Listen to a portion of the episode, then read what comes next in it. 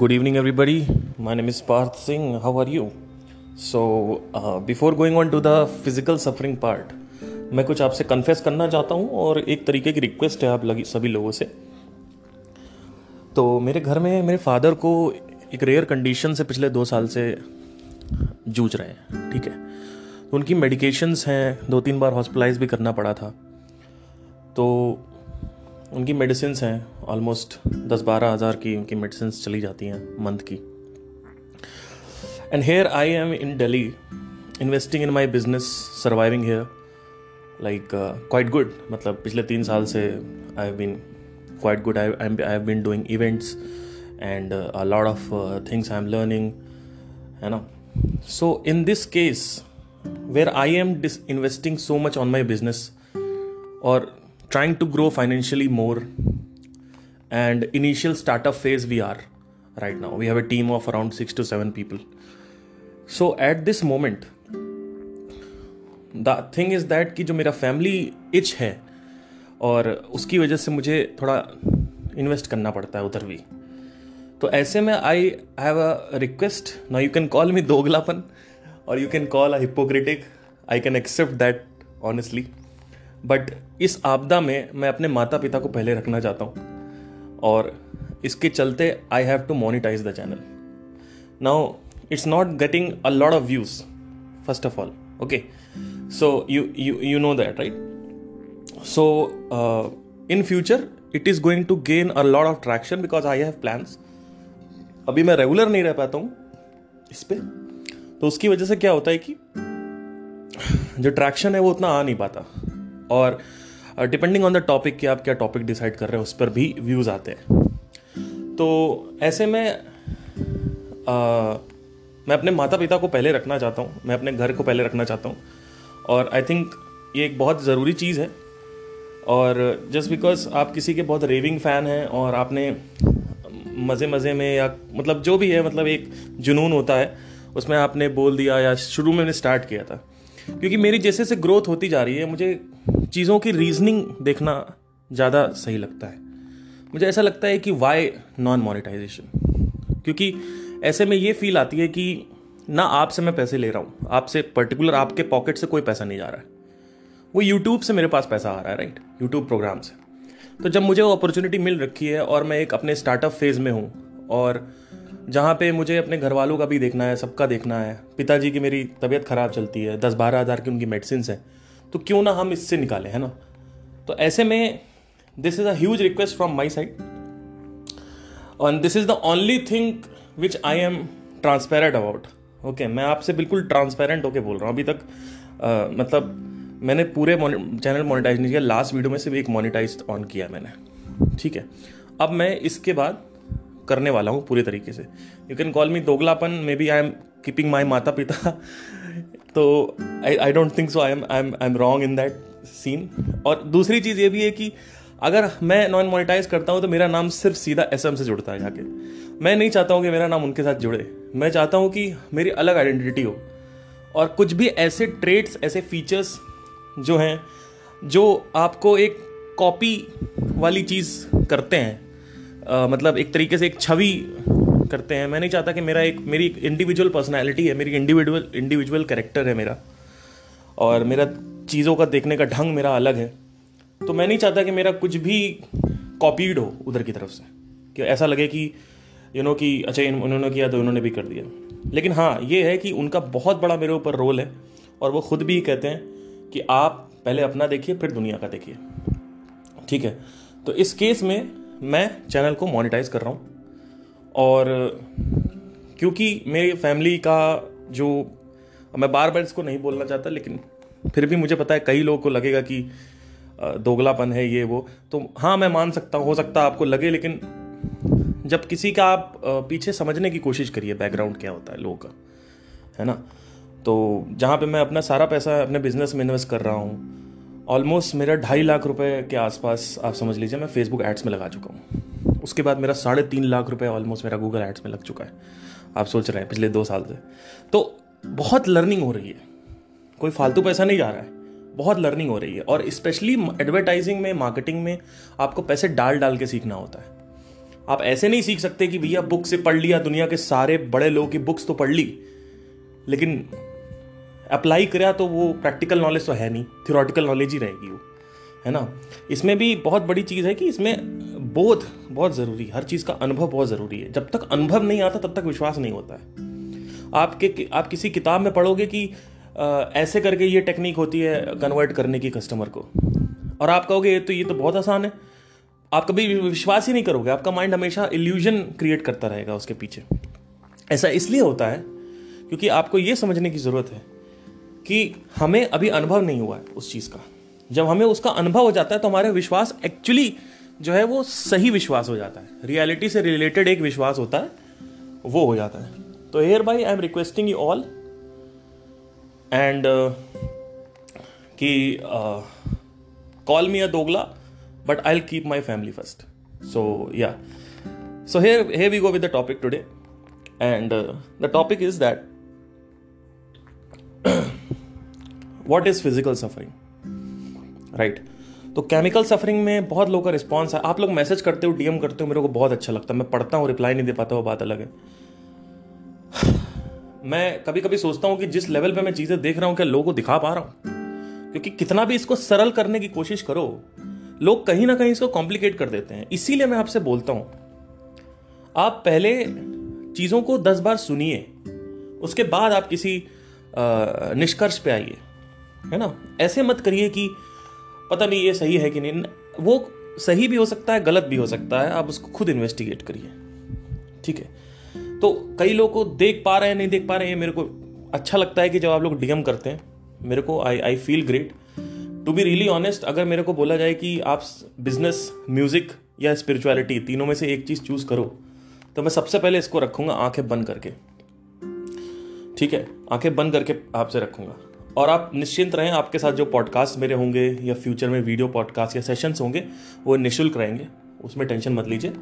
आपके जेब से कोई पैसा नहीं होगा, जो भी पैसा है यूट्यूब प्रोग्राम से होगा, वो भी शायद मैं बाद में ऑफ कर दूँ। मुझे कुछ मेरा कुछ भरोसा नहीं है, तो मैं अभी से बोल दे रहा हूँ कि हो सकता है मुझे लगे कि नहीं, अब मुझे लगता है यहाँ ये दिक्कत कर रहा है तो मुझे ऑफ भी कर सकता हूँ मैं।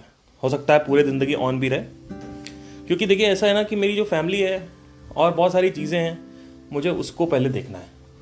मुझे अपने मेरे फादर का मेरा अलग से मान लीजिए कुछ एक सर्टेन अमाउंट निकल रहा है मेरे फादर के लिए, तो मैं यहाँ ऑन कर दूंगा, वो अमाउंट मेरा बच जाएगा, है ना। तो चीज़ें ऐसी थोड़ा समझने की कोशिश करिए। ये एक बुद्धिमता का काम है।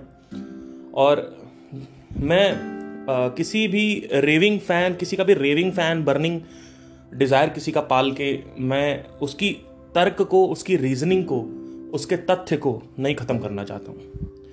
तर्क के हिसाब से मुझे नहीं लगता कि ये नॉन मोनेटाइज रहना चाहिए। क्यों? क्योंकि there is no, you are not paying me, I am not taking. जैसे आप कई लोग रूरल इंडिया से सुन रहे हैं, उनके पास सौ रुपये अफोर्ड करने के लिए भी नहीं है, but I am not taking from you, है ना। I am taking from YouTube.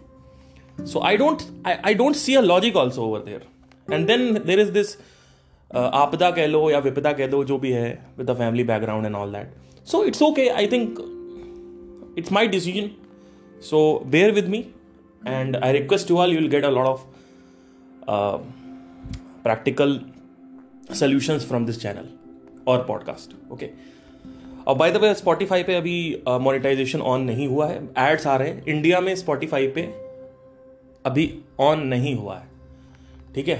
जो भी uh, Spotify है और ये audio distribution distributing platforms हैं जैसे कि Apple Music और ये सब, अभी इंडिया में किसी पर भी monetization नहीं आया है, सिर्फ यूएस में आया हुआ है। तो ads तो आ रहे हैं पर monetization नहीं आया, because यहाँ पे अभी traction नहीं है इतना। पॉडकास्ट के नाम पे कोई अभी है नहीं यहाँ पे। और तो अब हम चालू करते हैं physical suffering, what is physical suffering, right. Let's start with this.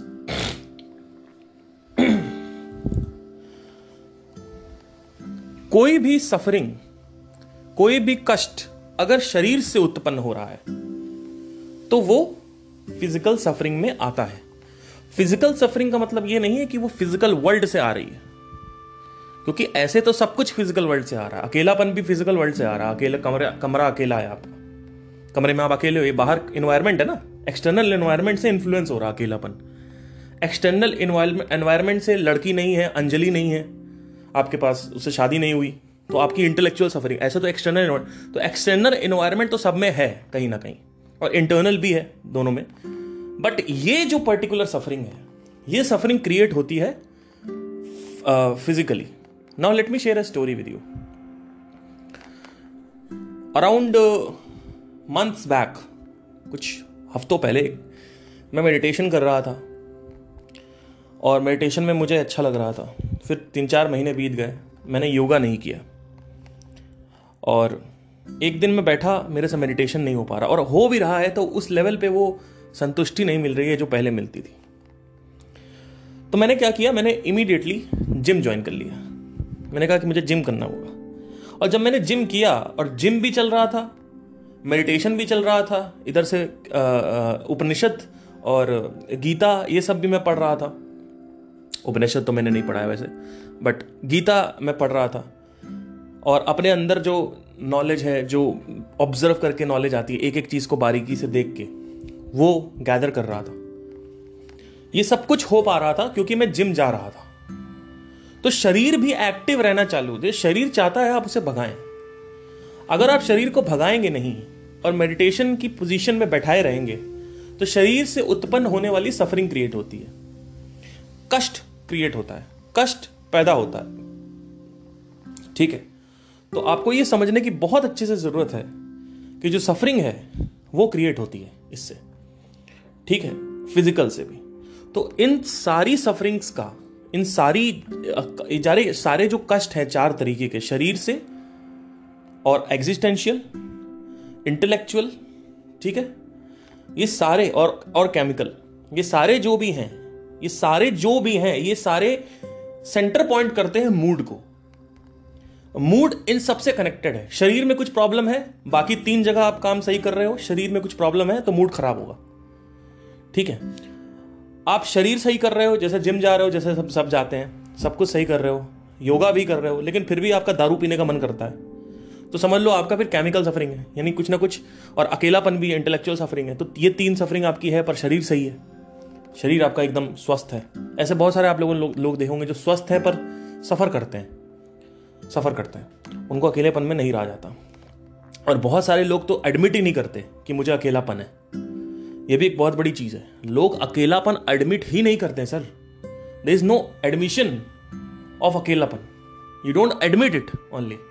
There are a lot of very less people there are people are there जो admit करते हैं कि हाँ मैं अकेला हूँ. और जब तक आप ये accept नहीं करोगे कि आप अकेले हो, तब तक चीज़ें चालू नहीं होंगी. इसी को हम ignorant बोलते हैं, एक ऐसा इंसान जो ignore करता है सब कुछ और material में involved रहता है, क्योंकि उनको लगता है material में कुछ पड़ा हुआ है. एक और भी theory है कि material में बहुत बार, जब ये पूरी लाइफ टाइम खत्म हो जाती है, इसके बाद जो लाइफ टाइम है वो भी खत्म होती है, इसके बाद भी लाइफ टाइम जो वो भी खत्म होती है, तब तब आपको एक टाइम बाद रियलाइज होता है कि अब मैं मटेरियल में हो चुका. तो ये लोग अभी अपनी ग्रोथ पे हैं, मटेरियल वाले. ये मरेंगे फिर आएंगे, मरेंगे फिर आएंगे, बार बार एंजॉय करेंगे. फिर जब बार बार रेपिटेशन में हो जाएगा, तब वो एक एक टाइम आएगा कि अपने आप माइंड कहता है कि चल कुछ और रास्ता देखते हैं. तो it might take hundred five hundred one thousand years, depends on all this thing. So anyway, so physical suffering, so मैंने बताया था कि लास्ट में प्राण प्राण कोश का भी इसमें इन्वॉल्वमेंट है. अब ये पांच तरीके के लेयर्स होती हैं, इसके बारे में पॉडकास्ट कर चुका हूँ पहले मैं, आप मेरे स्पॉटिफाई पे आके देख सकते हैं, या मैं कभी अपलोड कर दूंगा यूट्यूब पे. आप चाहते हैं कि अगर मैं पॉडकास्ट रेगुलर अपलोड करूँ यूट्यूब पे, तो प्लीज़ नीचे ज़रूर लिखें, ठीक है. तो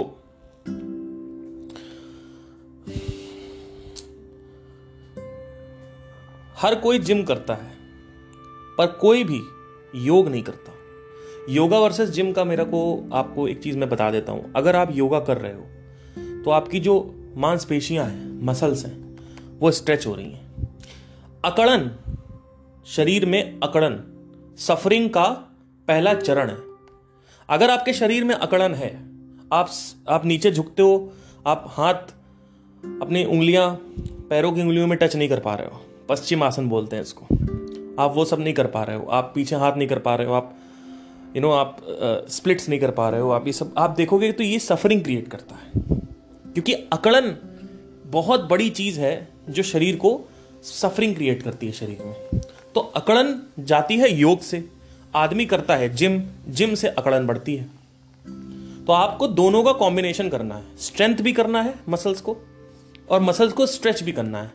और स्ट्रेच ऐसा स्ट्रेच नहीं होता है कि आप बैठ गए और सिर्फ स्ट्रेच कर रहे हो और कुछ सांस नहीं ले रहे हो। सांसों को पूरा अंदर भर के फिर स्ट्रेच करना होता है और फिर उसको छोड़ना होता है, ठीक है। जैसे आपने फिर आप नीचे गए, मैं टच किया, या you are touching the feet now, जब आप रिलीज करेंगे तब छोड़ेंगे।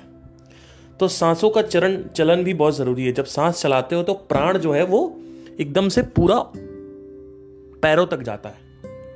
It is same like blood. जब आप ज़्यादा सांस लेते हो तो ब्लड अच्छे से जाता है पैरों में, वैसे ही इसमें भी होता है। अब क्या होता है, ध्यान दीजिएगा, आप थोड़ा सा डिग कर रहे हैं डीप, तब क्या होता है,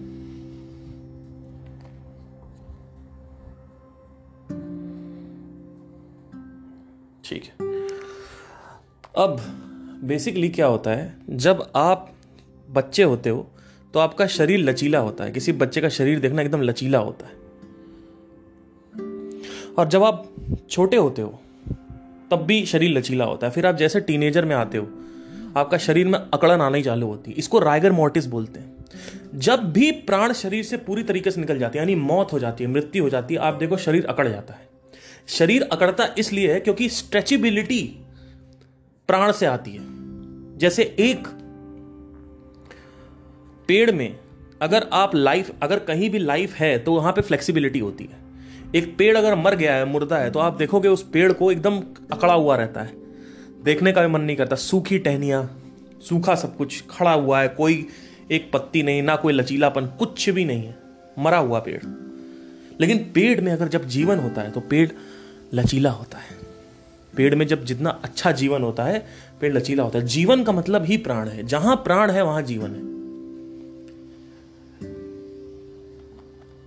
आपने एक वर्ड सुना होगा, निधन। निधन का मतलब क्या होता है, मृत्यु। बिना धन का मतलब क्या, एक्चुअली में धन का मतलब पैसा नहीं है, एक्चुअली में धन का मतलब नोट नहीं है, सिक्के नहीं है, अशर्वियां नहीं है। एक्चुअली में जो धन का मतलब है वो है क्या, एक्चुअली में धन का मतलब है प्राण। इसीलिए जब मर जाता है आदमी तो उसको बोलते हैं निधन हो गया, निधन हो गया, ठीक है। तो धन जहां भी आता है, जब ये धन बढ़ने लगता है शरीर में, जब आप मेडिटेशन करते हो तो धन शरीर में बढ़ने लगता है। कहां से, सहस्रार चक्र से अंदर एनर्जी जाती है। ये फील आप तब करोगे जब दो तीन साल डाउन द लाइन आपको मेडिटेशन हो जाएगा, तब आप ये प्राण फील करने लगोगे। अभी जैसा कि अगर आप कोई एक नॉर्मल इंसान को मैं फील कराना चाहूँ तो उसके लिए एक एग्जांपल है। आप रात में सो रहे हो, आपको दिल में यहाँ पे जलन हो रही है, घुटन हो रही है, घबराहट हो रही है, तो वहाँ पे अनहद चक्र आप फील कर रहे हो, क्योंकि एक्चुअली में वहाँ पे सिर्फ सर्कुलेशन होता है बॉडी में, वहाँ कोई ग्लैंड नहीं है। अगर आप शरीर को देखो तो वहाँ पे सिर्फ हार्ट है, हार्ट पंप करता है, वहाँ कोई ग्लैंड नहीं है, there is no gland over there. तो वहाँ पे सेंसेशन क्यों होती है, कभी ध्यान दिया आपने? आंखों के पास बीच में, भौहों के बीच में सेंसेशन क्यों होती है, कभी ध्यान दिया आपने? नीचे कभी आप सेक्स कर रहे हो तो आप देखोगे कि आप सेक्स करने के बाद जब आपको बहुत लालसा होती है सेक्स करने की या मैस्टरबेट करने की, तो नीचे की तरफ सेंसेशंस होती हैं। कभी कभी वो इरिटेट भी करती है सेंसेशन नीचे की तरफ, तो वहाँ जहाँ जेनिटल्स होते हैं वो क्या है, वो मूलाधार चक्र है। तो ऐसे आपको समझ में आएगा। अगर एक नॉर्मल इंसान को मुझे बताना हो जिसने आज तक मेडिटेशन नहीं किया हो तो वो ये फील कर सकता है, ठीक है। आप कभी भी देखो, आपको डर लगता है तो आपका जो सेंसेशन है नाभि के ऊपर होने लगती है। कहीं भी डर लगे, जैसे एकदम से बाइक चला रहे हो, सामने से कोई निकल गया, एकदम से डर लगता है, वो तो नाभि पे पूरी सेंसेशन होती है, स्वादिष्ठान पे होती है वो, ठीक है, और अनहद पे होती है। कभी कभी जब आप ज़्यादा सेक्स करते हो तो अनहद यानी हार्ट पे सेंसेशंस होती हैं, और वो सेंसेशंस एक्चुअली वहाँ कोई ग्लैंड नहीं है, वहाँ कोई सेंसरी रिसेप्टर्स नहीं है, it's just a heart over there physically. So there is this कोश जिसमें ये चक्र होते हैं, और चक्रों में अंदर, चक्रों से कनेक्टेड, जैसे नर्वस सिस्टम होता है, आर्टरी आर्टीरियल सिस्टम होता है, वैसे ही उसी को इमेजिन करके आप समझ लो नाड़ी का जो सिस्टम होता है, नाड़ियाँ नाड़ियाँ बहत्तर हज़ार नाड़ियाँ होती हैं शरीर में। ये नाड़ियाँ वक्त के साथ ब्लॉक होने लगती हैं, सिर्फ खुली रहती है बीच में। जैसे पोस्टमार्टम करते हैं तो बीच से काटते हैं, वहाँ पे सिर्फ नाड़ियाँ उतना ही सिर्फ सक्रिय होती हैं, जो लिम्स होते हैं, बाकी का जो शरीर होता है, पैर, हाथ, ये नाड़ियां वहाँ ब्लॉक होने लगती हैं। जब वो ब्लॉक होती हैं तो प्राण का जो फ्लो है वो रुक जाता है, प्राण आगे बढ़ता नहीं है। जब प्राण आगे बढ़ता नहीं है तो सबसे पहले कहाँ पे बीमारी लगती है? चालीस के बाद सबसे पहले बीमारी होती है एंकल पे, घुटने का दर्द, गठिया, अर्थराइटिस, ये सब पकड़ने लगता है। कार्टिलेज डीजनरेट होने लगता है, ब्लड सप्लाई जा रही है, लुब्रिकेशन हो रहा है, लेकिन लुब्रिकेशन में जो लिक्विड है वो खत्म हो रहा है। एक्चुअली में आज तक अर्थराइटिस का कोई भी कॉज नहीं बताया जा चुका है कि कॉज क्या है। सीडेंट्री लाइफस्टाइल है, ये रिस्क फैक्टर है। कोई भी इंसान जो कसरत नहीं करता है, जो योग नहीं करता है, स्ट्रेच नहीं करता है, वो इंसान हमेशा याद रखिएगा उसका सबसे पहले एंकल यानी नीचे की तरफ, जहां पे, क्योंकि सबसे दूर वही है, सबसे दूर वही है, चक्रों से सबसे दूर वही है, तो वहां पे नाड़ियां बहती नहीं है, बहती नहीं क्यों? क्योंकि वहां ब्लॉकेजेस हो गए हैं। इट्स लाइक नाली है, नाली जाम हो गई है। तो वो ब्लॉकेजेस खुलते कैसे हैं? जहां पे एनर्जी पूरी तरीके से नीचे फ्लो हो और घुटने का और इसका दर्द ना हो। मैं फिजियोथेरेपी में हूं, ठीक है, मेरा एक सिबलिंग है ऑक्यूपेशनल थेरेपी, तो मैंने वो कर रखा है।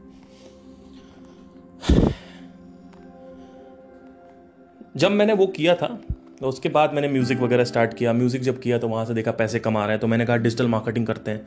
तो ऐसे करते करते मैं मार्केटिंग में घुस गया, फिर मार्केटिंग से मेरे को प्यार हो गया, मार्केटिंग ही सब कुछ हो गया, मार्केटिंग का एक चैनल भी चालू करने वाला हूँ मैं, तो बहुत ज़्यादा वो हो गया। तो एक एक जर्नी थी मेरी, मतलब फ्लिप फ्लॉप फ्लिप फ्लॉप ऐसे हो रहा है तरीके से। तो जब मैंने ये ट्रेनिंग की तो मुझे पता है थोड़ा सा ये अर्थराइटिस और ये सब चीज़ों के बारे में और फिजियोथेरेपी की टेक्निकलिटीज़ के बारे में, और because I am a trained physiotherapist, I mean I am I am bachelor in in occupational therapy. तो मेरी मदर को अर्थराइटिस है, तो मैं अलग से उनको एक बैठ के एक बार मैंने सेशन दिया उनको। मैंने कहा आज थोड़ा सा योग डालते हैं इसमें। तो मैंने उनसे कहा, जो रेगुलर फिजियोथेरेपिस्ट नहीं करते हैं कभी भी, मैंने उनसे कहा कि आपका ये जॉइंट हो रहा है? तो उन्होंने कहा कि हाँ मेरे को जॉइंट में पेन हो रहा है। तो मैंने कहा ठीक है, एक सेकेंड जरा मुझे दीजिएगा, something somebody is on my door. So मैंने उनको बोला कि आप सांस को अंदर लो और पूरा होल्ड रखो। और जैसे उन्होंने होल्ड रखा, उससे पहले ही मैंने, होल्ड करने से पहले मैंने क्या करवा दिया था, मैंने उनको मेरा उनका स्ट्रेच कर दिया था पूरी तरीके से।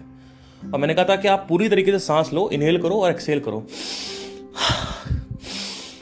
और स्ट्रेच पूरी तरीके से था, मतलब एंकल पूरा स्ट्रेच था। और वो करवाया, मतलब कम से कम एक एक स्ट्रेच पे मैंने तीन तीन मिनट चार चार मिनट इनहेल एक्सहेल करवाया, और ऐसे ही सारे जो एंकल के स्ट्रेचेस पॉसिबिलिटी होती सब करवाया। फिर उंगलियों का करवाया, और उनका इतना ज़्यादा रिलीफ था। उन्होंने कहा था आज तक मैं इतने में, तुम क्या हो, तुम ये क्यों नहीं करते हो? मैंने कहा छोड़ो मेरे को मैं, मैं नहीं कर पाऊंगा, मेरे कुछ दूसरे टारगेट्स हैं। इट्स नॉट बिकॉज ऑफ कि मुझे ट्रेनिंग मिली है वहाँ से, इट इज़ बिकॉज कि मुझे शरीर के बारे में पता है, मैंने शरीर पे ध्यान दिया है, मैंने शरीर पे मेडिटेशन किया है, मेरे शरीर में बहुत कुछ ऐसी ऐसी चीज़ें हुई हैं जिसकी वजह से मैं लॉजिकली उसका आंसर ढूंढा। और जब लॉजिकली आप किसी का आंसर ढूंढते हो तो उत्तर आपको उसके अंदर ही मिलता है, ठीक है? तो ये था। तो शरीर में ब्लॉकेजेस होते हैं, प्राण में शरीर में प्राण में शरीर में ब्लॉकेजेस होते हैं। प्राण में शरीर में बहत्तर हज़ार नाड़ियाँ होती हैं जो नर्वस सिस्टम और आर्टीरियल सिस्टम की तरह होती हैं। जैसे ब्लड फ्लो होता है पैरों तक, वैसे ही नाड़ियों से के थ्रू, नाड़ियों के अंदर प्राण फ्लो होता है।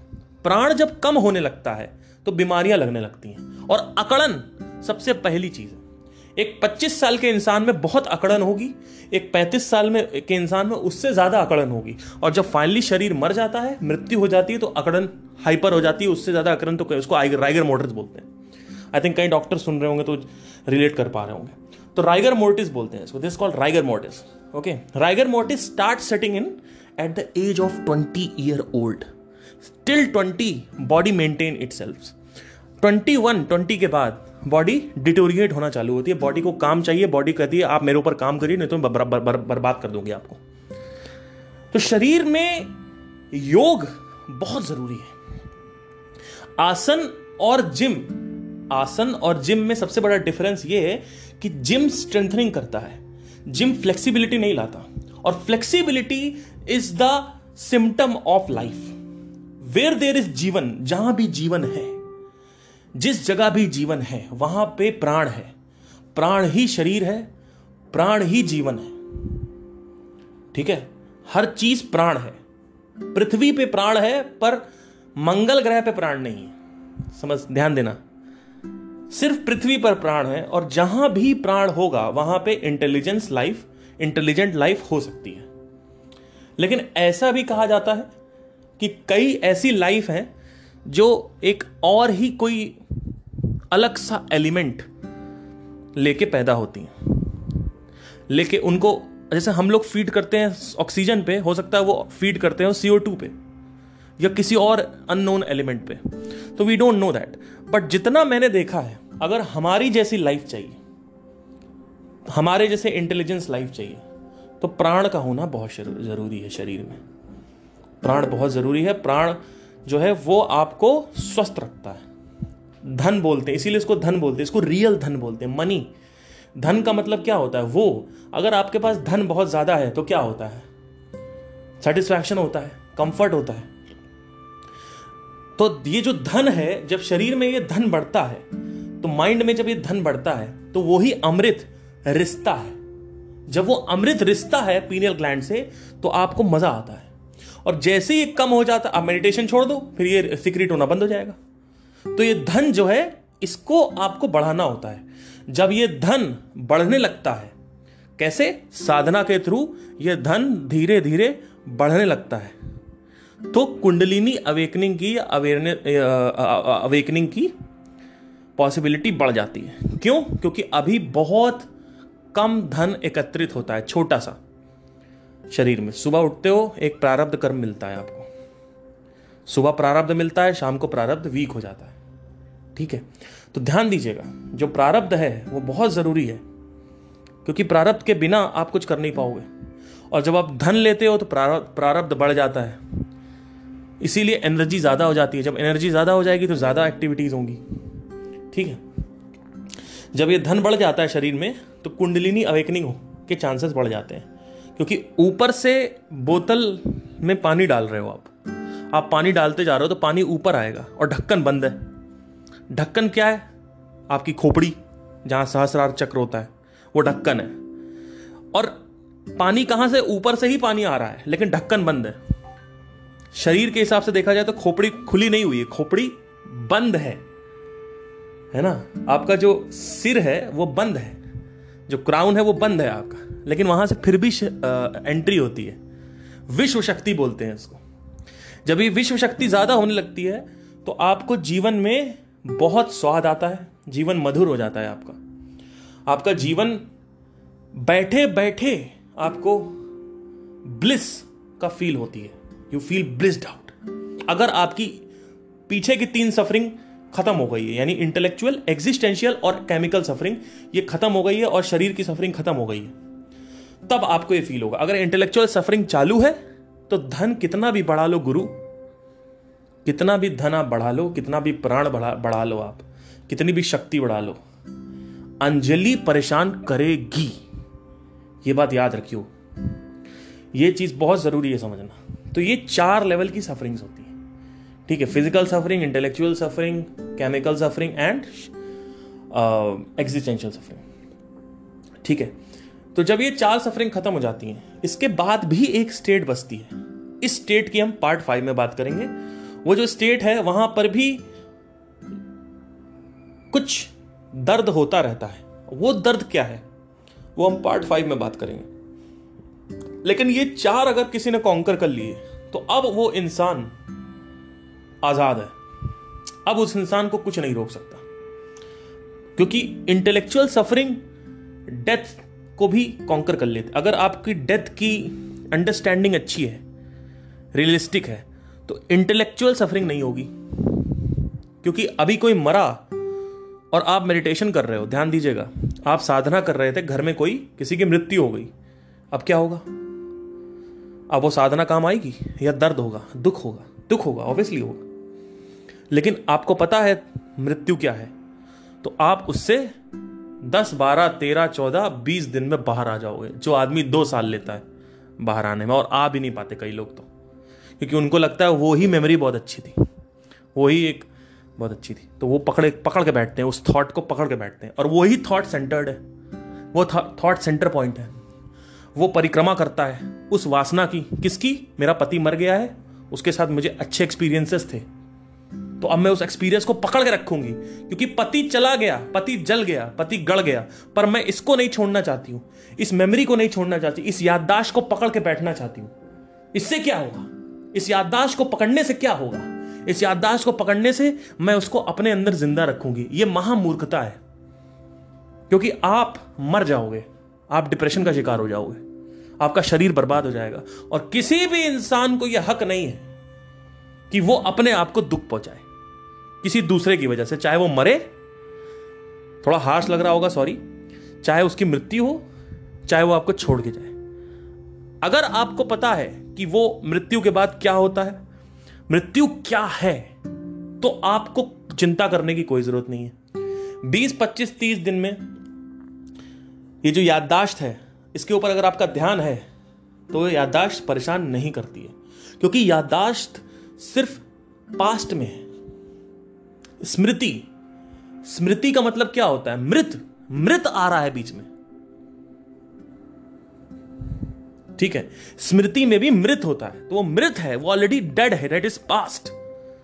If you understand the understand the science of memory, the science of thoughts, the science of thinking, observation, questioning, you understand that what is more valuable, because the thing is that you have given so much value to your uh, to your uh, uh, husband that he was life। अभी मैं एक show करने गया था, तो वहाँ पे हम karaoke night कर रहे थे, मेरा event था, तो वहाँ पे laptop में मैं गाना गा रहा था, और मेरे साथ एक और co-host female singer थी, तो हम लोग गाना गा रहे थे। It was a I think it's a anniversary event, so event there and all that, तो I was just singing, and सामने जो लैपटॉप है उसमें लिखा हुआ था म्यूजिक इज माई लाइफ, जो वो कैरियोकेज है। अगर आप डालो जब कोई बात बिगड़ जाए कैरियोके, तो वहाँ लिखा होता है म्यूजिक इज माई लाइफ। अरे भैया, do not make music your life, because if there is no music what will you do then, if there is no पति what will you do then, if there is no career, there is no paisa, what will you do then? Why do you give importance to every other thing which is not valuable? You should give the importance to your sharir and to your man and to the all-pervading consciousness. You should not give the attention to all these things. The only attention, the only thing which demands attention is the body, the mind and the soul, the consciousness, nothing else, because ये लोग कभी आपका साथ नहीं छोड़ेंगे, ये लोग हमेशा आपके साथ रहेंगे। आपका शरीर और आपका मन आपका परम मित्र है, क्योंकि आप बाहर ध्यान देते हो इसलिए परम शत्रु हो जाते हैं। परम मित्रता सिर्फ और सिर्फ शरीर से और मन से करनी चाहिए, क्योंकि ये आपका साथ नहीं छोड़ते हैं मरते दम तक। हर आदमी आपका साथ छोड़ देगा, आपका पैसा आपका नहीं है, कुछ आपका नहीं है, आपका आपका आपका बच्चा आपका नहीं है, आपके आपकी बीवी आपकी नहीं है, आपका घर आपका नहीं है। जिसको एक्चुअली में अटेंशन टू डिटेल चाहिए वो शरीर है, वो मन है, उसको मन उसको अटेंशन दो, उससे प्यार करो, उसके साथ रहो, तो कभी भी आपको कोई धोखा दे ही नहीं सकता है, क्योंकि आपका शरीर कभी भी आपको धोखा नहीं देगा, कभी भी आपको धोखा नहीं देगा। हाँ, वो बात अलग है, उसको इन्फेक्शन लग जाए बेचारे को तो मर गए, फिर शरीर शरीर के पास, लेकिन फिर भी वो लड़ता है, वो आपके लिए कितना लड़ता है। कोरोना वायरस आपका हो गया, पूरा शरीर लग जाता है आपको बचाने में, और आप एक सेकंड के लिए भी अपने जीवन में उस पे उस पे ध्यान नहीं देते हो। उसको जो ध्यान चाहिए, जो ध्यान वो मांग रहा है, जो अटेंशन उसको चाहिए, आपसे उसको नहीं मिलती है, और एक वायरस अंदर जाता है, पूरा का पूरा शरीर जुट जाता है उस सिकनेस को, उस बीमारी को मारने के लिए, खत्म करने के लिए, आपके लिए, जिससे आप सरवाइव कर सको। लेकिन आपको क्या चाहिए? आपको अंजलि चाहिए, क्योंकि अंजलि से शादी करके जो बच्चे पैदा होंगे उसमें सुख है। तो पहले आप वो करो, जब आपको पता चलेगा तब यहां पे आना, मेरे लेक्चर सुनना, तो आपको समझ में आ गया कि हाँ जिंदगी में मैंने कुछ उखाड़ लिया है। उस दिन समझ जाना कि आपकी जीवन कहीं और निकलने वाला है। मैं ये नहीं कह रहा हूं सबको छोड़ दो, मैं कह रहा हूं किसी भी चीज में खुशी को ढूंढना महाबेवकूफी है। आपको खुश आपका सिर्फ शरीर करता है, दुख आपका शरीर करता है, मन आपका खुश करता है, शरीर करता है। जो कुछ भी ट्रिगर होता है वो अंदर होता है। आप लड़की को छूते हो, ट्रिगर अंदर हो रहा है। तो अगर ही अंदर ही आप कोई स्विच ढूंढ लो तो अंदर बाय सेल्फ आप ट्रिगर कर सकते हो। वो कैसे होगा? ये चार लेवल की जो सफरिंग है इसको पहले समझो, इसमें काम करो, इस पर ध्यान दो। और अगर लग रहा है बाहर कुछ पड़ा हुआ है, मैं फिर से बोल रहा हूं, ब्रेक थ्रू पॉइंट है ये। अगर किसी मनुष्य को लगता है कि बाहर कुछ पड़ा हुआ है तो पहले वो वो करेगा, बाद में ये करना चाहिए, क्योंकि वो फिर भटकेगा। वो भगवत गीता पढ़ रहा होगा, वो कहेगा कि अंजलि का टेक्स्ट आ रहा है, आज डेटिंग करनी, तो सारा प्लान कैंसिल कर देगा भगवत गीता पढ़ने का। वो अंजलि के पास भागेगा। जब तक उसको अंजलि मिलेगी नहीं तब तक वहां से ध्यान हटेगा नहीं। ध्यान की प्रकृति समझो, जब जब तक कोई वस्तु कोई इंसान उसको मिलता नहीं है तब तक उस पर ध्यान टिका रहता है। जैसे ही वो मिल जाता है ध्यान वहां से हट जाता है। आपको एक कार चाहिए, आप कार का ये देख रहे हो, आप कार, हर तरफ आपको कार दिखेगी, कार का पहिया, कार का interior, leather seats and previous lights and roof top and all these things, you are you are looking at it everything. But जब आपको कार मिल जाती है तो क्या आप रूफ टॉप देखते हो कि एक दिन देखा बस, एक घंटे के लिए या आधे घंटे के लिए या दो मिनट के लिए? खरीद लिया ना आप तो। कार आपको मिल गई, आपने ना पहिया देखे ना आपने इंटीरियर देखा। कितने देर के लिए देखा? एक घंटे के लिए। और पूरी जिंदगी बिना देखे उस कार को आप चलाते हो। तो ध्यान जब तक वहां खींचता रहता है अपने आप को, जब तक वो वस्तु वो कोई वो वस्तु या वो इंसान वो मनुष्य आपको मिलता नहीं है। जैसे ही वो मनुष्य आपको मिलता है आप उस पर ध्यान नहीं देते हो। जब तक आपको वो लड़की नहीं मिलेगी तब तक आप उसके सारे पार्ट्स पे ध्यान दोगे। अच्छा, आज ये देखो ये सही लग रहा है, ये बम्प अच्छा लग रहा है पीछे, ये आगे का बम्प अच्छा लग रहा है, आज लिप्स अच्छे लग रहे हैं, आज बाल अच्छे लग रहे हैं, आज आंखें अच्छी लग रही हैं, आज ये अच्छा लग रहा है, वो अच्छा लग रहा है। आप इमेजिन करते हो अंदर ही अंदर कि अब मिल जाएगा तो ये होगा, मैं ये करूँगा, मैं वो करूँगा, मैं ऐसे किस करूँ, मैं वैसे किस करूँ, स्पाइडरमैन किस करूँगा, ठीक है। और जैसे ही शादी हुई आप एक बार आप एक बात बताइए, आपकी शादी हो गई, आपने कब ऐसा दिन निकाला था कि बिना अपने पत्नी को छुए हुए आप सिर्फ उसकी आंखों को देख रहे हो, सिर्फ आंखों को देख रहे हो?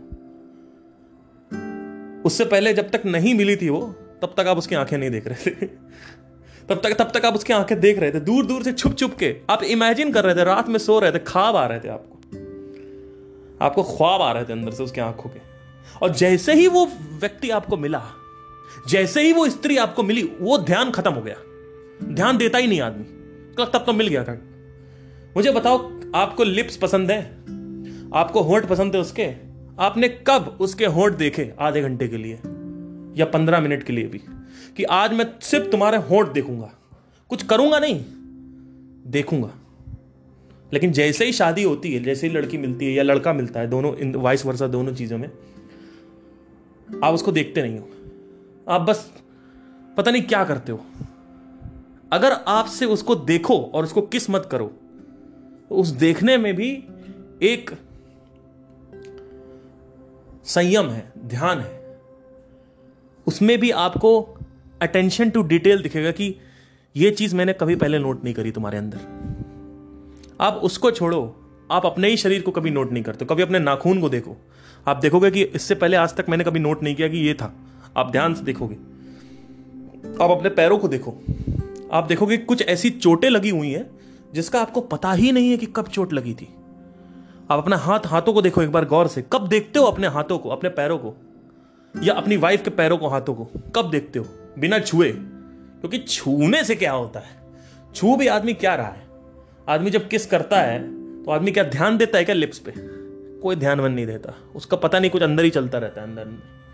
आदमी कहता है आप जल्दी से यहाँ से यहाँ जाऊँ, यहाँ से यहाँ जाऊँ, फिर यहाँ नीचे जाऊँ, फिर और ऊपर जाऊँ, फिर पीछे जाऊँ, फिर ये जाऊँ वो। आदमी एक जगह रुकता ही नहीं है, वहाँ पर भी रेस्टलेसनेस है, बैठा हुआ आदमी।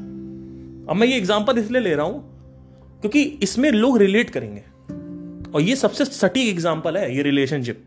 इससे बड़ा अच्छा तरीके से समझाया जा सकता है स्पिरिचुअलिटी को, क्योंकि हर आदमी कान खड़े हो जाते हैं, आ हाँ ये ये ये ये ये बातें बढ़िया थी, ये ये सही था, ये तो मेरे साथ भी हुआ है ना।